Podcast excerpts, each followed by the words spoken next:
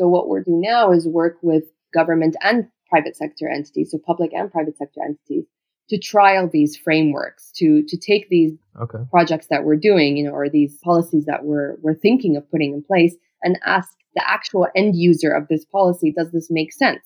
Do you actually think this is going to help you? Hey everyone, and welcome to the Encrypted podcast. Encrypted is the Middle East's first and largest podcast dedicated to blockchain, crypto assets, and fintech. I'm your host, Ahmed Al Balaghi. It's been some time since I've been on the podcast actually, but it's been just a busy start to 2020. It's been a really good start actually to 2020. And I really hope all of our listeners are actually enjoying the start of this new decade. I'm really, really pumped for this new episode that we have today for you. So, the Dubai Future Foundation and the World Economic Forum published a new paper showcasing how the UAE is saving 11 billion dirhams through deploying blockchain technology. Now, live from Davos, we speak to Mariam Al Muhairi, who is the head of the Center for the Fourth Industrial Revolution in the UAE, to discuss key insights, takeaways, and learnings from the paper. She also gives us a lowdown on the latest developments happening in Davos. Before we start the show, I'd really like to thank all those who've been supporting the show so far. So if you haven't, please do subscribe and make sure you rate and review the show because those reviews help the show a lot. And now, on to the episode.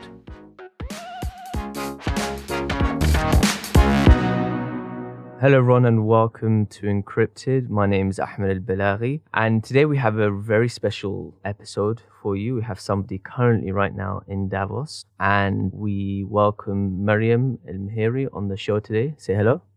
Hi, Ahmed. Thank you for having me. How are you doing? Good, thank you. Pretty cold, but good. so tell us how how is Davos going? Davos is going really well. We're here as part of the UAE delegation and as mm-hmm. part of the Center for the Fourth Industrial Revolution, which is collaboration between the Dubai Future Foundation and the World Economic Forum.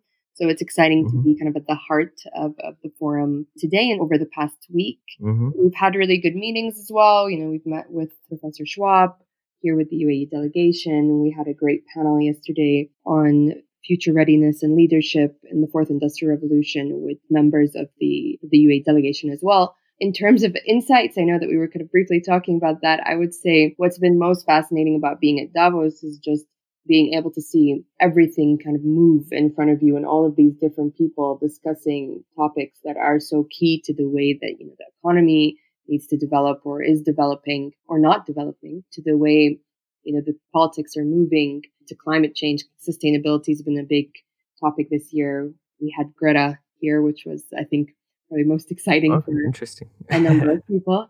So it's it's been a very interesting experience and a real privilege, mm-hmm. honestly, to to be here. All right, awesome. And um, so you're heading the Center for the Fourth Industrial Revolution here in the UAE, but that's all I know about you. Could you quickly introduce yourself for, uh, sure. those who don't know you? Yeah, sure. So, as you mentioned, my name is Mariam Muhairi, and I had the Center for the Fourth Industrial Revolution in the UAE. As I just mentioned to you, it is a collaboration between the Dubai Future Foundation and the World Economic Forum. So, I am an employee of the Dubai Future Foundation, which is considered the host entity of the mm-hmm. center. The center is an affiliate of the World Economic Forum Center in San Francisco, which initially opened in 2017. We opened mm-hmm. in 2019. So, actually, we actually signed at Davos, so it's quite exciting. It's in a way our one year anniversary of the center, and nice. and we've been working on you know a lot of I would say a lot of work around what we call technology governance, which is the development of governance uh, frameworks and policy protocols for emerging technology. In this particular case, with our center, that includes blockchain and artificial intelligence and actually precision medicine, mm-hmm. genome sequencing in the way that we're looking at it my I would say my background is more in policy. I used to work at the think tank and did mm-hmm. foreign policy there as well as cultural policy, and then I've also studied international relations and Middle East politics. So a lot of the Great. way that I approach things is much more, I would say, policy oriented than perhaps technology oriented. But it's mm-hmm. been an incredible experience to be learning all of this. Yeah, I mean, uh, all, all, the technologies that you've mentioned, the the battle right now isn't the technology; it's probably the policies Absolutely. and how you go about, you know, framing them and working around them. And just like, I'm just curious to know actually how all the, the four different things you mentioned AI, blockchain, genome sequencing, and precision medicine, which one sort of takes the lion's share of your work and for the center here in the UAE? Yeah, for for this year, so for 2019, I mean we're in 2020, but for the year 2019, Yeah. uh, blockchain was was kind of the biggest Okay. portfolio we had. That was the first one we launched and the one we focused on primarily. At the end Mhm. of 2019, we started to move into artificial intelligence and some work there. We're doing a nice. procurement trial with the Dubai Electricity and Water Authority, actually looking at how you procure artificial intelligence. But I would say, yeah, for, for 2019, majority of, of the focus was blockchain. And will continue Yep. to be, of course, but I think 2020 is also looking at precision medicine and then trying to add in perhaps other other topics that seem relevant for for the year that we're in now. Gotcha. Cool. Sounds good. So so today we're we're talking about the white paper that you guys have published um last week, right? Exactly. Was around last yeah, last week. Really awesome paper. Thank I you. think it's probably one of the first sort of insights, like really amazing insights into what's really happening in the UAE at both a, a corporate and sort of sort of private and public point of view, where you, you see the challenges, you see a few use cases, and seeing how blockchain is implemented. And what I like about it is you have all this collaboration from all these entities. But of course, you're the one who led this report. Could you sort of give a background about it um, as to you know why you guys published this and sort of what were the key findings? Yeah, it? of course. Well, one of the main reasons that we started this report was because we had joined a project with the World Economic Forum Center in San Francisco called Blockchain for or Blockchain in Supply Chain. And what they were looking at is the different ways that blockchain's utilized in supply chain, how it can be both beneficial for, you know, efficiency, but also for transparency and security and the likes. And we joined this project to kind of learn about what's happening in this sphere but realized quite quickly that actually we had a lot of insight to also add to to this global community particularly based on you know projects that have been happening for a number of years given that the first dubai blockchain strategy came out in 2016 right? So these are things that have been happening over four to five years in the uae that we thought we could also bring to the table with other community experts um, within the forum. This i would say this paper is not solely the center for the fourth industrial revolution. It's Mhm. it is a a multi-stakeholder approach the same way that Yep. that the forum works. So we've done this with the forum itself. So with the, blockchain project leads at uh, the center in san francisco as well as Excelliance, which is a private sector Yep. entity that work on blockchain and, and other emerging technologies. So this in itself is a collaboration as well, which I think is key, as I mentioned, when looking at these technologies, since I again come from more of a policy background, you know, being able to have that technology know-how is key to these kind of discussions. And I think Yeah. in terms of the insights and, and what was very exciting for me about this report was I think we went into it thinking we would have seven or eight case studies maximum. But once we went out to survey a number of entities in the UAE, and this, and just to note, the center works on a federal level. So these Yeah. not just you know cases from Dubai, but also cases from the UAE. Mhm. And there is the, of course, the Emirates blockchain strategy, which was launched in 2018 under His Excellency Al Olama, the Minister of State for Artificial Intelligence. It was amazing to see how many cases of blockchain utilization in some way or implementation are out there. And, and they're all in different phases. You know, some are just starting, some have, you know, reached completion and now they're starting new projects. But I think what we really understood from, from the survey was that the issue is not technology, as you mentioned um, Yeah. at the beginning. It's not the technical know-how, where perhaps that's what I might have thought it was initially. It's it's really the governance around it, which is you know what we really work on, right? So Mhm.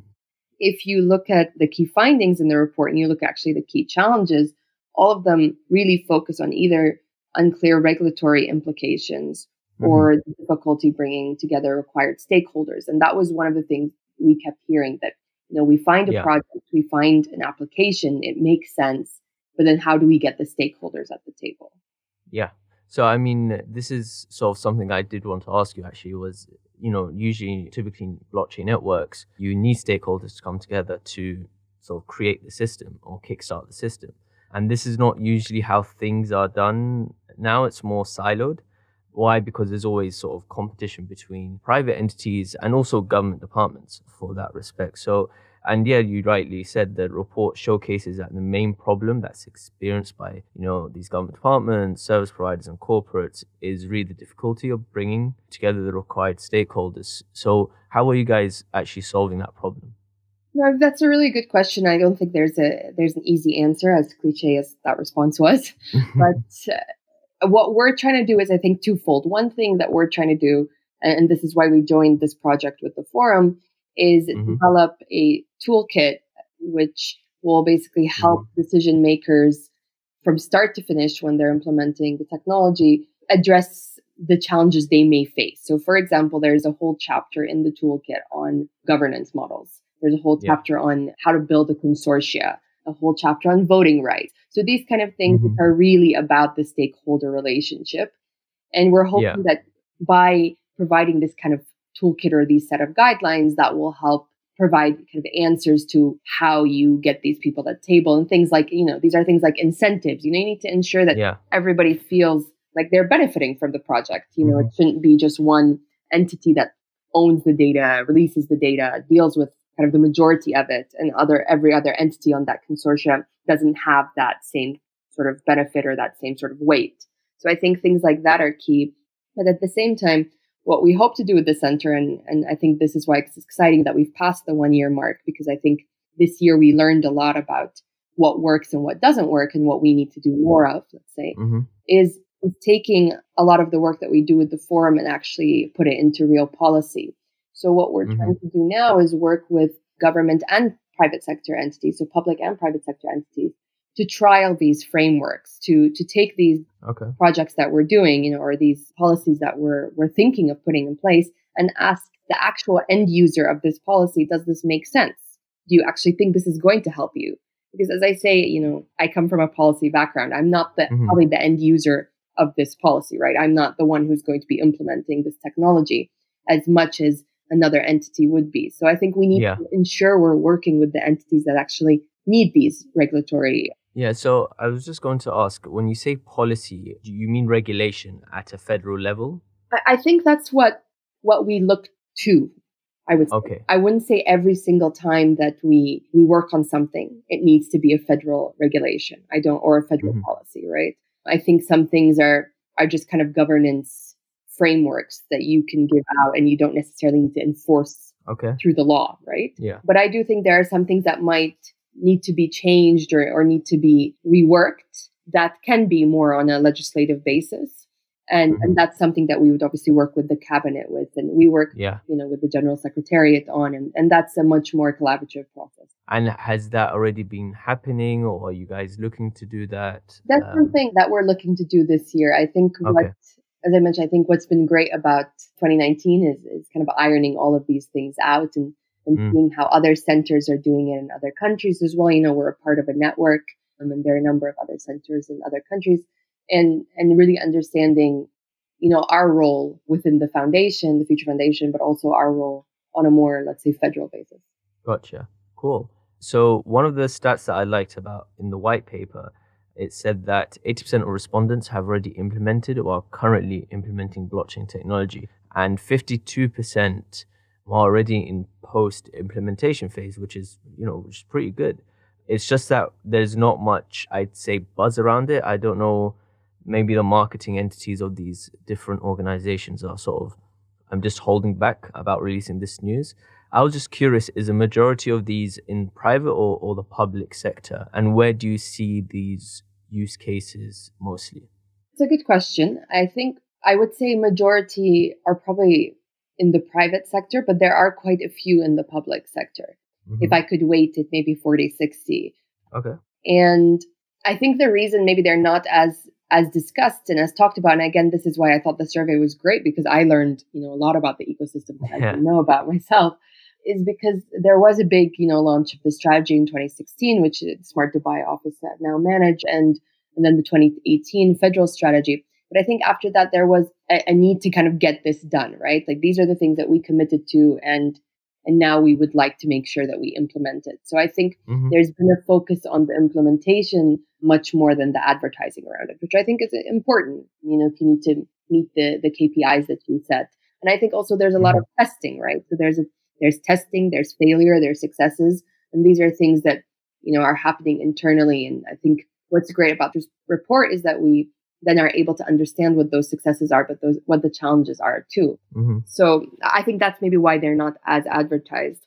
Mm-hmm. With regards to kind of where these projects happen, I think majority, and again, I'm not an expert, so I was going to say don't quote me on that, but I realize I want to pause. you are quoting me on that. But what I would say is a lot of them are service based, right? But mm. you know, kind of like system based things like the land department. So with like smart contracts and the likes, I feel like that's where a lot of them have been focused on. But I think that's mm-hmm. changing, and there's a diversity that's kind of coming out of the uses because I think when you first maybe when we first understood the the application of the technology maybe initially, initially, right, it was obviously tied to cryptocurrency. But then afterwards, it was much more service based. You know, if you look at the strategies, it's to kind of eliminate over processing, to eliminate the use of paper. So it's like to move towards a paperless strategy. So it was much more kind of a digital strategy. But I think now there's a there's a lot more awareness and understanding of what the technology can be used for. And so these cases are going to diversify. Yeah, absolutely. You, you mentioned a, a, keyword, cryptocurrency. What is the stance of, I'd say, either the UAE or the Center for Fourth Industrial Revolution or the DFF when it comes to cryptocurrency? I mean, I can speak for the center, obviously. Okay. I think that that we're very excited about cryptocurrency. I think initially it wouldn't have been the first thing that I would have gone into looking into or delved into because the risk around it, but there's also been somewhat negative connotation from, of course, the outsiders who that would be me. I'm an outsider into this. Mm-hmm. But I think now you there's there's so much discussion on kind of official I don't know if that's the right word. I was going to say officializing it, which I realize is not right, mm-hmm. the right word, but um, or legitimizing it, kind of on a official yes. basis. That I think it is something that we we kind of be it would be blind of us not to look into it. You know, so I think mm. kind of our next project is going to be looking into digital currency and digital assets. And it's also something that the that the forum itself is very interested in looking into. So I think it's going to be a much wider discussion for 2020. Great. Yeah, I think Christine Lagarde also must have said, not not just this year, but last year as well, just regarding the crypto asset space in general. She was very bullish on on the space generally, which is yeah, which is pretty amazing. Mm-hmm. And yeah, I mean, let, let us know when you start diving into that. That's that's something we like to discuss on the podcast. Of course, will be the first to know. uh, one other thing I wanted to ask was in the report you had around eight use cases, I believe it was seven. Yes, seven seven use cases. Yes. Could you briefly go over them and sort of just share with our listeners, you know, what these use cases are about and what they were trying to predominantly solve? Of course. So, as I mentioned, seven use cases. We split them into private and public sectors. So, we start off with the private sector. The first one is DP World, which I mean, I think most people know what the entity is, but if not, it's a world leader in global supply chain solutions, specializing in cargo logistics, port mm. terminal mm. operations, maritime services, free zones, and much, much more. And what they are trying to do is they're trying to introduce a digital platform for global trade. So they're trying to figure out basically how to make their trade logistics at the moment more efficient, but also kind of more secure. So they're they're looking at creating a permission blockchain for cargo owners and kind of their trade logistics partners mm-hmm. so that all of the data sharing happens on one particular system. And at the moment, I think they're in I would say they're in the first phase of implementation and they're moving forward towards that. I mean, DP World has done a number of other projects, of course, yeah. um, with the technology, but this is kind of one of the big ones that they they discussed with us. The next one is Emirates Airlines, and of course, Emirates Airlines is massive as well, and is the, the world's largest international airline. They did something very different. So, yeah. what was interesting about these cases is that they're all slightly different uses of the technology. They were actually using mm-hmm. blockchain for their a loyalty app, you know, the Skywards Miles and they basically wanted to reduce the costs associated with the, the reconciling accounts and the managing payments that you would do when you have your Skywards account. Yeah, I mean, it costs a ton just to transfer your miles to friends or family. Exactly. so they're trying to figure out a way to deal with that. And so they're looking to kind of introduce a standardized process for, for onboarding mm. partners to, and, and thus reducing kind of the time of, of getting all of this managed and all of the loyalty members on board. Mm. So again, quite different to the first one. And then we had Emirates NBD, which is, you know, leading bank or banking group in the Middle East. Mm. And they were looking at combating check fraud, which is, I think, a very important case. And They basically use the technology to improve the risk and security management process with checks. Mm-hmm. So they had put a QR code on every page yeah. of the checkbook, and then this was basically blockchain was used kind of a verification layer. So, you know, in this case, it's more to security use. In yeah. In DP world, it's more kind of a logistics use. And then there's Etisalat Digital, which is you know massive uh, telecommunications company, but also it does a number of other innovative. They provide a number of other innovative solutions and services. And they basically announced a platform in mid 2019 called the UAE mm-hmm. Trade Connect, and it has a number of banks on the platform. And, and the main point of this was, again, the use of blockchain as a verification layer to detect fraud in invoice mm-hmm. Financing. And this was to identify duplicate invoices between the network of banks. There was a worry that there were a number of yeah duplicate invoices kind of going back and forth and the banks weren't aware of that because they just yeah i i really do like this use case just because of how dominant the sme sector is here in particularly in the uae and middle east and just you know, lots of things are that there's this huge gap between SME financing and credit, and so it's just this invoice, this issue of invoices could really solve. You know, it's actually creating a lot of problems, and I believe this solution could actually solve them and lead to more financing for these SMEs as Absolutely. well. Absolutely. And I think this one's also a really interesting case because there's so many people or so many entities involved, mm. right? It's a, it's quite a massive consortium in that respect. And I think what's also really interesting to learn from this is how they were able to coordinate with all of these stakeholders. And again, nice. it was about aligning the intentions and ensuring that all of the parties viewed this as like a key challenge. And as you mentioned, it is a, obviously a very important topic, but I think that's also why this case is very interesting to see how you could get many entities to the table.